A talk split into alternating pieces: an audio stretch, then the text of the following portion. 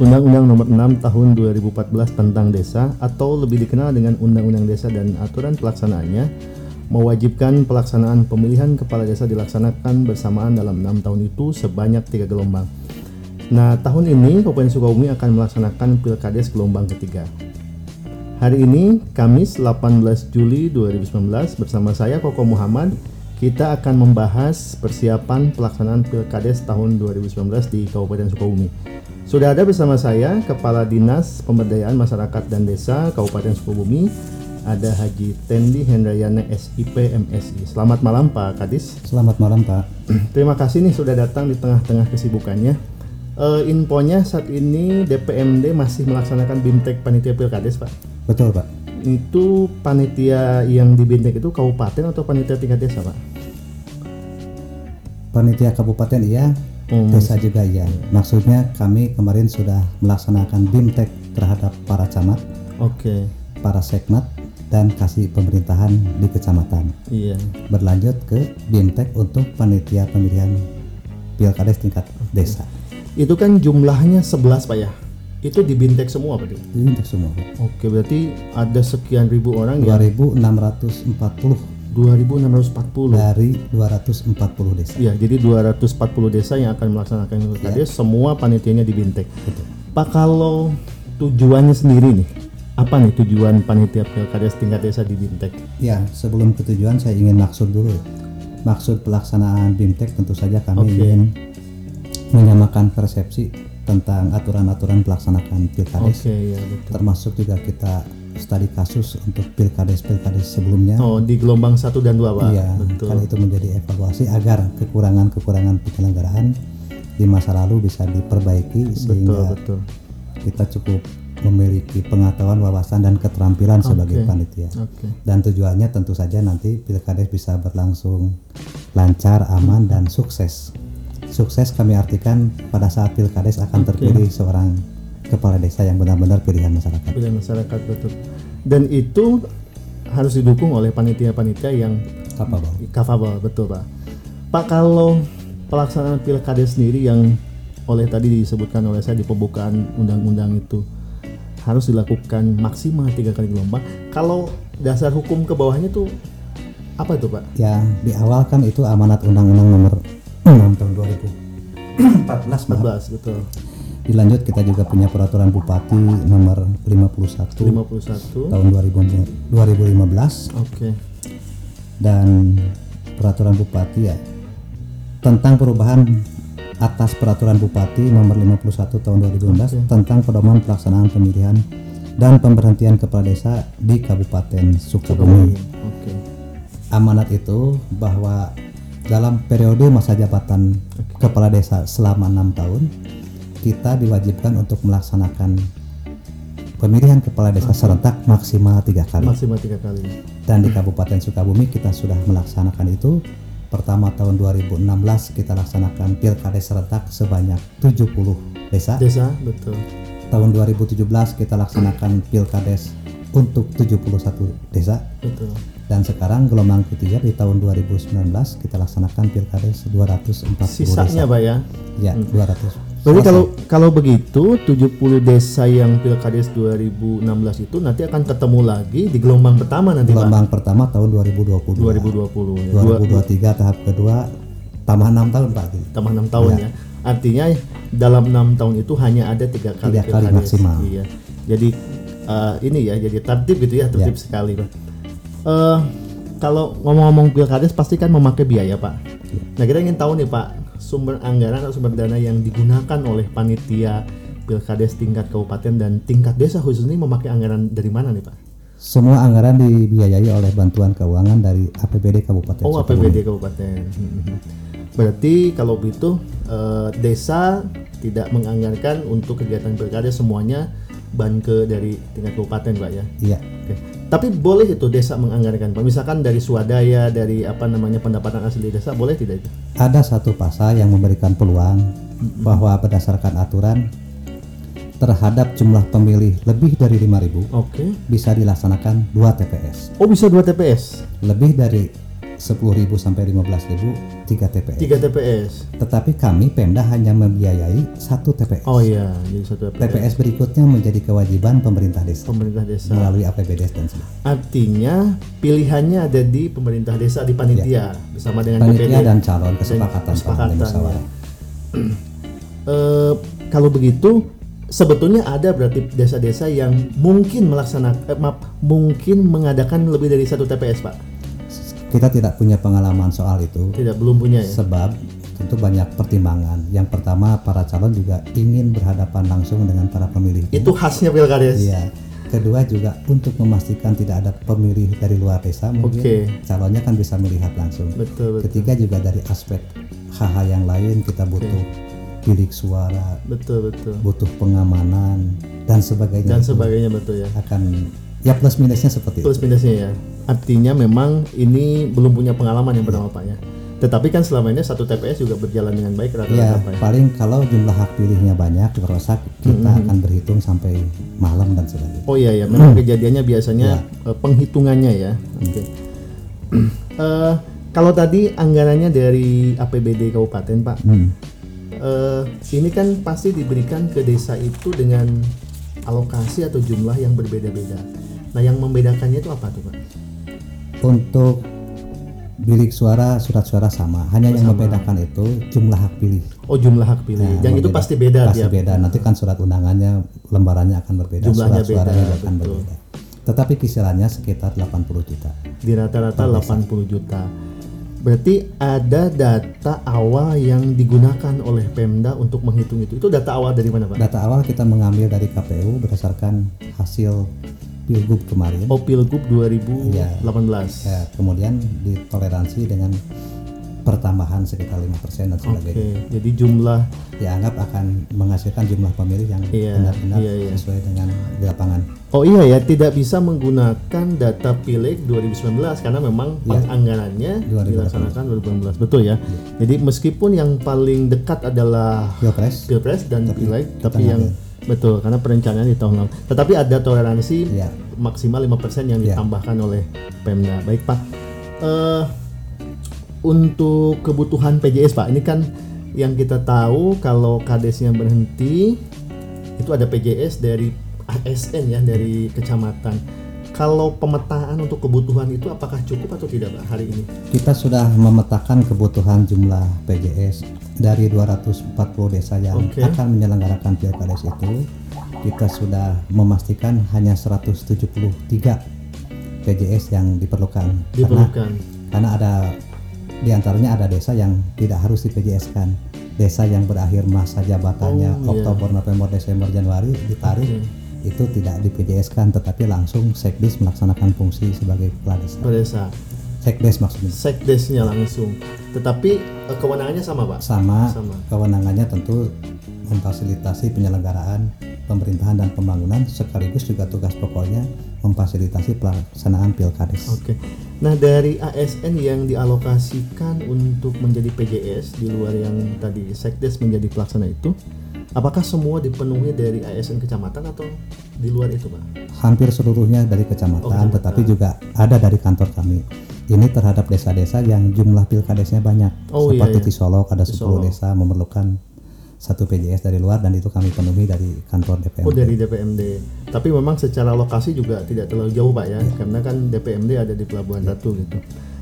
Eh Pilkades ini kan tadi banyak Pak ya, 240 desa. Tentunya kan tidak hanya menjadi urusan DPMD. Tentunya kan lintas sektoral Pak. Bisa dijelaskan nggak bagaimana upaya koordinasi dan konsultasi yang dilakukan oleh DPMD dalam persiapan pilkades ini? Ya, sesuai dengan aturan tentu kami berkoordinasi dengan vertikal, horizontal maupun juga diagonal. Betul betul. Kami sudah membentuk panitia pilkades tingkat Di kabupaten tingkat kabupaten. yang keanggotanya para kepala perangkat daerah, Oke. termasuk juga unsur Porkominda, Oke. kemudian juga ada Kementerian Agama, ada Disduk Capil, ada BNN, ada dinas kesehatan dinas kesehatan ya dan sebagainya lah banyak Sebagainya, ya. semua yang terkait kami libatkan sebagai Iya, model tadi kan BNN karena nanti bacalon itu akan dites pak ya. Tes narkoba dan Iya, sebagainya. narkoba dan sebagainya. Kalau tadi Kementerian Agama untuk apa tuh pak? Kan ada calon-calon kades yang latar belakang pendidikannya sanawiyah dan sebagainya Oh iya iya. kita memastikan nanti keabsahan dan ijazah dan sebagainya Ijazahnya. Karena biasanya kalau ini di awal tidak teliti akan ada masalah di depan pak. Oke, jadi lebih kepada upaya apa preventif ya pencegahan ya supaya di hasilnya nanti tidak ada lagi masalah. Pak, eh, yang kita tahu nih dari eh, media dari literatur yang dibaca, bacalon pilkades itu kan bebas, tetapi nanti ada seleksi. Nah seleksi ini nanti kan maksimal menghasilkan maksimal hanya lima calon. Kenapa lima calon pak? itu kehendak aturannya lima calon Oh kan ada lima calon. maksimal lima calon minimalnya dua calon Oh minimalnya dua calon. tapi kami memberikan kesempatan seluas-luasnya kepada mereka untuk menjadi bakal calon Pada saat bakal calon itu sebanyak-banyaknya. Mm-mm. Nanti kita seleksi seleksi administratif keabsahan ijazah dan sebagainya termasuk juga ada tes akademik tes kesehatan tes narkoba dan sebagainya di ujung nanti panitia akan menentukan berapa banyak Berapa banyak? bakal calon yang lolos menjadi calon Dari bisa bacalon, dua bisa dua. bisa tiga bisa empat dan maksimal lima Maksimal lima. Artinya kalau eh, bacalonnya lebih dari lima, tetap saja pada saat diputuskan maksimal itu lima pak. Oke maksimal. Eh, apakah itu tidak apa namanya tidak akan membatasi hak politik warga desa pak? ya kita kan ingin memilih yang terbaik Oke. kesempatan untuk tadi yang bapak sampaikan kita buka melalui pendaftaran bakal calon Bakal calon. bakal calonnya kan bebas sebanyak banyaknya nanti diseleksi ujungnya mereka yang terbaik itulah yang dianggap memenuhi syarat sebagai Iya. calon kades maksimalnya 5 minimalnya 2 Jadi kesempatan hak politik itu juga artinya Terbuka pada lebar. saat pada saat bacalon itu adalah sebuah kesempatan untuk Ya. ber- hak politik gitu, yang menyalurkan hak politik. Tapi tetap secara aturan memang maksimal 5 gitu Pak ya. Kalau seleksi Pak, ini kan seleksi pasti melibatkan tadi Bapak sebutkan ada seleksi dari secara administrasi akan melibatkan Kementerian Agama dan sebagainya. dinas PD. Iya. Kalau dari secara utuh nih tim seleksi itu dari mana saja? Misalkan untuk akademisi atau apa apakah itu dilibatkan atau tidak? Kita bekerja sama dengan universitas yang ada di Sukabumi. Yang di Sukabumi betul. Sebagai penyelenggara tes akademik nanti. Oke. Ya mungkin STISIP mungkin UMI dan sebagainya. Oke ya. Termasuk juga tes kesehatan juga kita bekerja sama dengan RSUD sudah ya BNN kabupaten dan sebagainya oke nah pada saat eh, nanti seleksi pasti kan ada nilai pak ya karena tentu ketika bacalonnya lebih dari lima nanti kan untuk bisa menjadi calon itu pasti dilakukan penilaian dan harus maksimal 5. Nah, si hasil nilai ini kira-kira ini diumumkan nggak Pak ke calon-calon ke pemilih lah ke masyarakat. Barangkali masyarakat ini sebagai bahan, oh ini calon-calon hasilnya begini nih. hasil tes tersebut disampaikan kepada yang bersangkutan Oh, disampaikan. melalui panitia Oh gitu. jadi tidak disebarkan ke masyarakat Oke oke oke. Tetapi eh, panitia nanti mempunyai nilai yang memang menjadi punya. dasar punya dari penentuan ya termasuk ranking dan Iya, sebagainya bacalon menjadi calon gitu Pak. Itu jadi dasarnya. Nah, kalau saja nih Pak, kalau saja dari bacalon yang banyak itu kemudian oleh tim seleksi ditetapkan hanya maksimal 5, ada yang tidak puas. Kira-kira mekanisme seperti apa nih Pak?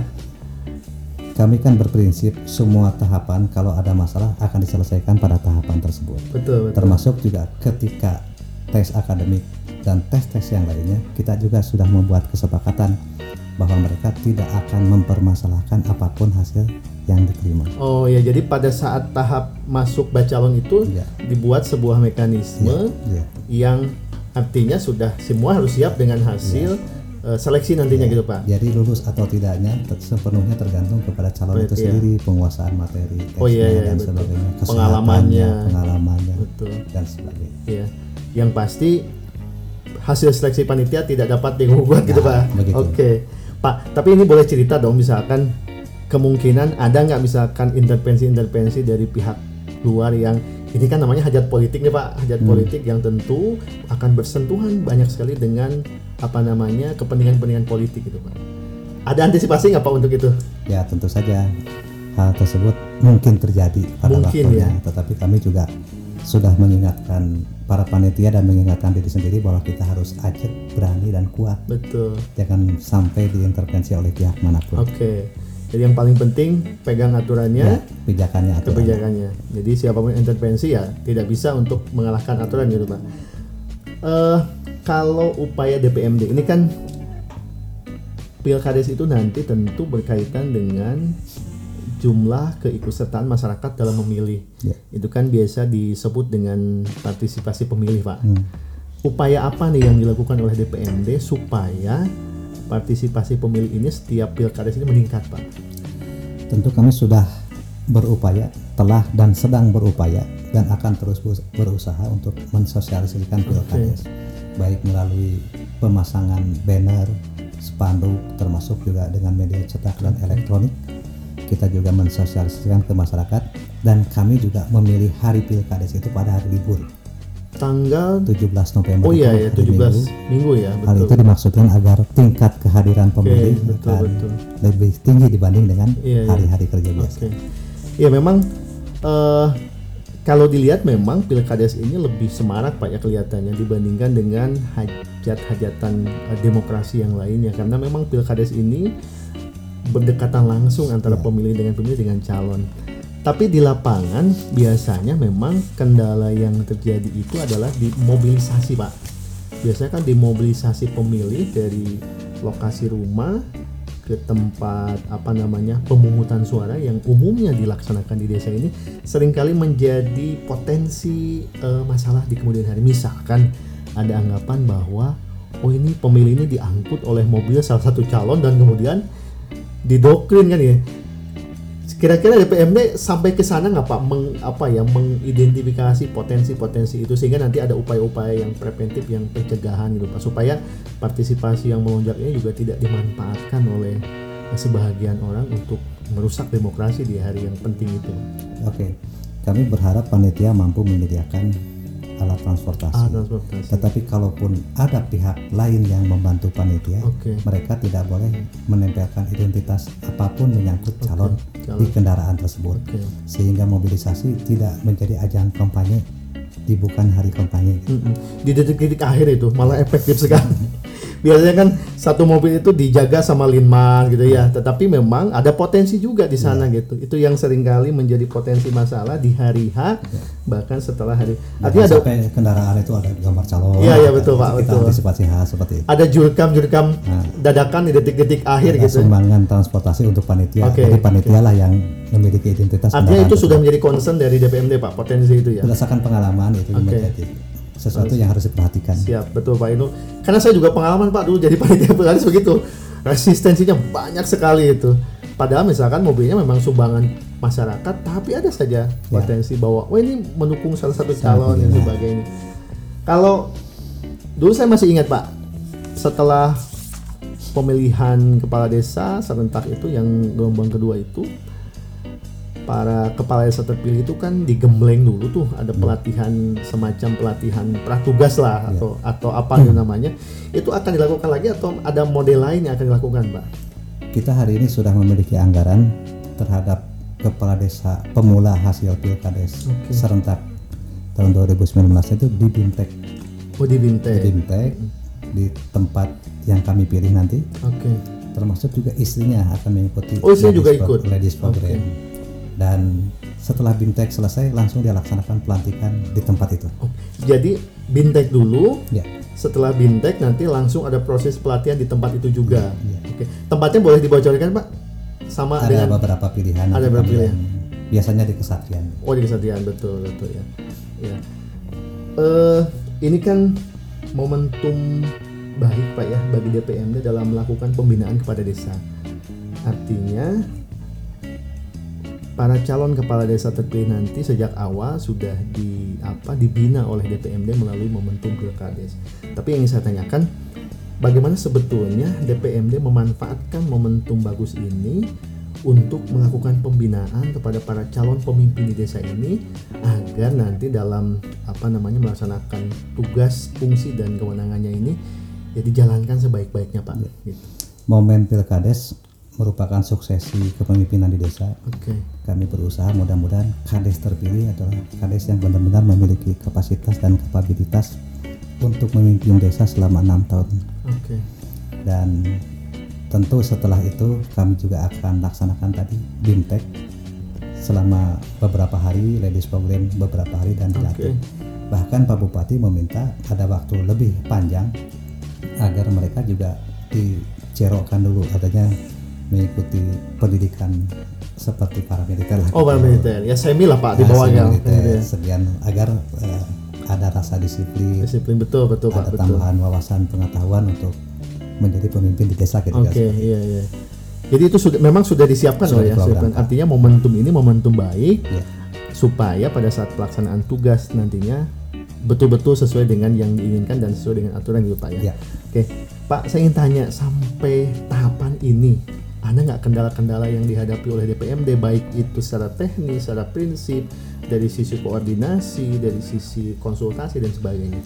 Sampai hari ini kami belum mendapat kendala apa pun, semua berjalan sesuai dengan rencana. Oke. Dan tahapan hari ini kan kita baru sampai pada BIMTEK. Mudah-mudahan tahapan berikutnya pun bisa kami lalui dengan baik sesuai dengan harapan.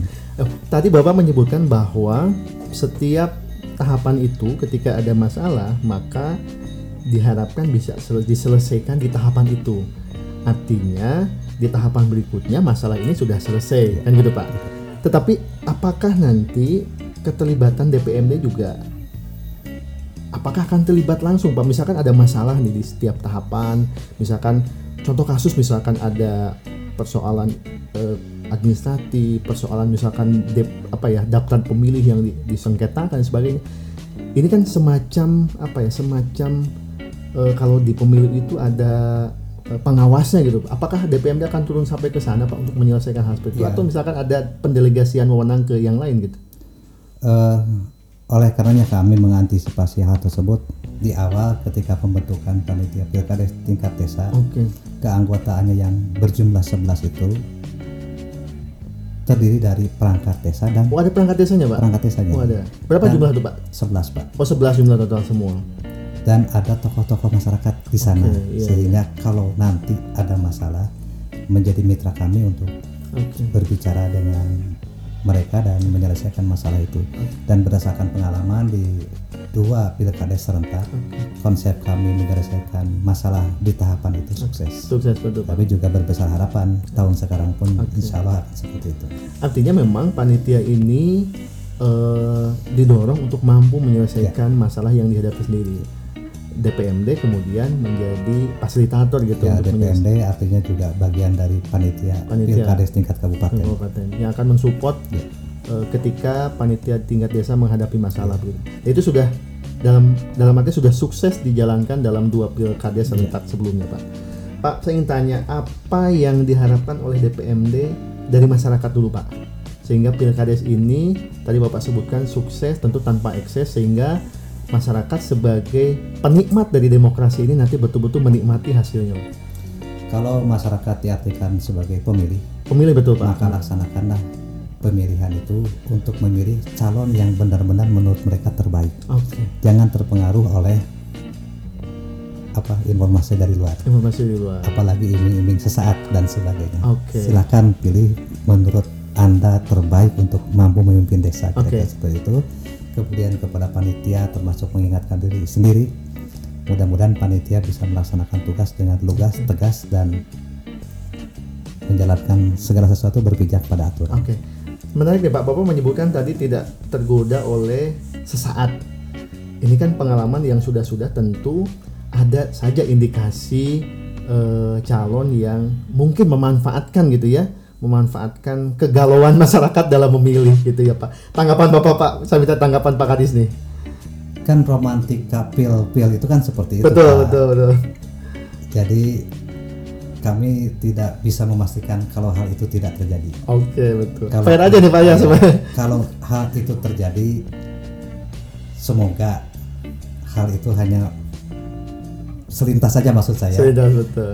agar tetap teguh pada pilihan bahwa kades yang dipilih adalah benar-benar yang terbaik. Oke, intinya bahwa kembali kepada masyarakat sendiri Ya. sehingga masyarakat harus lebih memilih masa depannya gitu Pak ya. Kita enam tahun Pak untuk memimpin desa. Oke, Jangan sampai tadi yang Bapak sebutkan berulang tadi ada iming-iming ada dan sebagainya. Mudah-mudahan itu tidak mempengaruhi keberpihakan untuk memilih calon tersebut.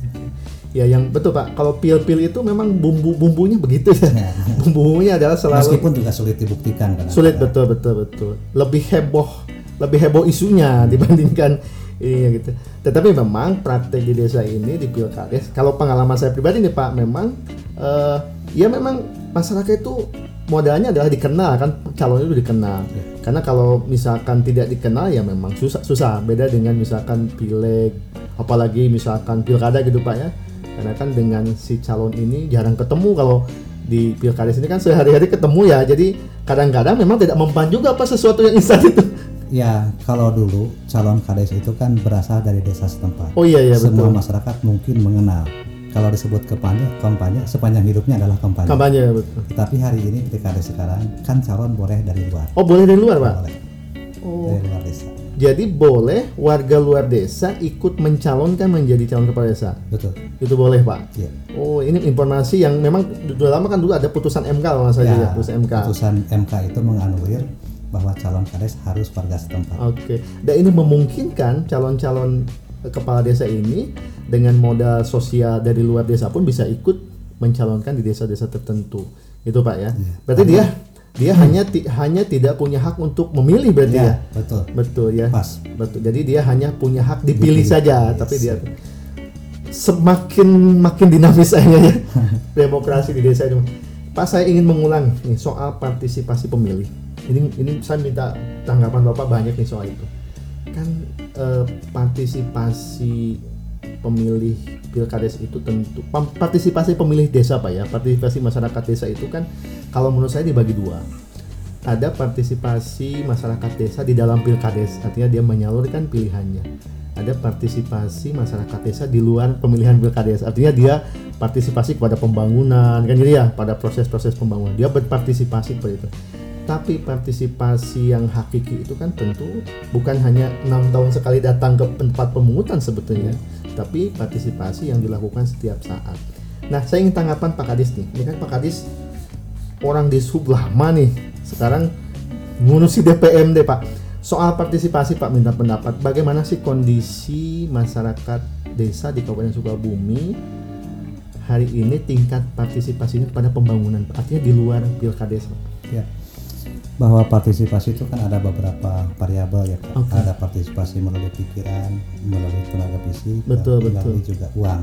betul Kami harapkan untuk pilkades partisipasi tersebut tidak hanya diartikan datang ke TPS untuk memilih, oke tetapi juga menjadi masyarakat yang aktif dalam pembangunan, Pembangunan, termasuk juga mengawal proses pembangunan, memelihara hasil pembangunan dan memanfaatkan hasil-hasil Oke. pembangunan. oke jadi tidak hanya datang enam tahun sekali ke Iya. tempat pemungutan Pak. Ya harapannya begitu Pak ya. Baik. tapi dia juga ikut berpartisipasi dalam pembangunan itu baik dalam perencanaan pelaksanaan dan selanjutnya gitu pak. Eh, Pak Kadis saya ingin Pak Kadis terakhir nih ngasih himbauan eh, ajakan atau semacam kampanye kepada semua pihak yang terlibat di dalam pilkades ini. Ini sebagai closing statement Pak Kadis nih Ya, kami menyampaikan harapan kepada masyarakat pemilih untuk melaksanakan hak pilihnya yang benar-benar meyakinkan bahwa yang dipilih adalah calon yang terbaik untuk memimpin desa. Kedua juga kepada para calon nanti dan para pendukungnya mari ikuti pilkades sesuai dengan ketentuan peraturan yang berlaku. Dan kepada panitia termasuk juga kami tingkat kabupaten mudah-mudahan segala tindak perbuatan sesuai dengan aturan dan kita harus tegas, lugas juga berani mengambil kesimpulan berdasarkan aturan. tegas, lugas, dan berani mengambil kesimpulan berdasarkan aturan. Itu closingnya luar biasa. Pak Kades, terima kasih atas waktunya. Kita menjadi tahu banyak hal tentang Pilkades. Saya Koko Muhammad. Demikian wawancara saya dengan Pak Kepala Dinas DPMD Kabupaten Sukabumi.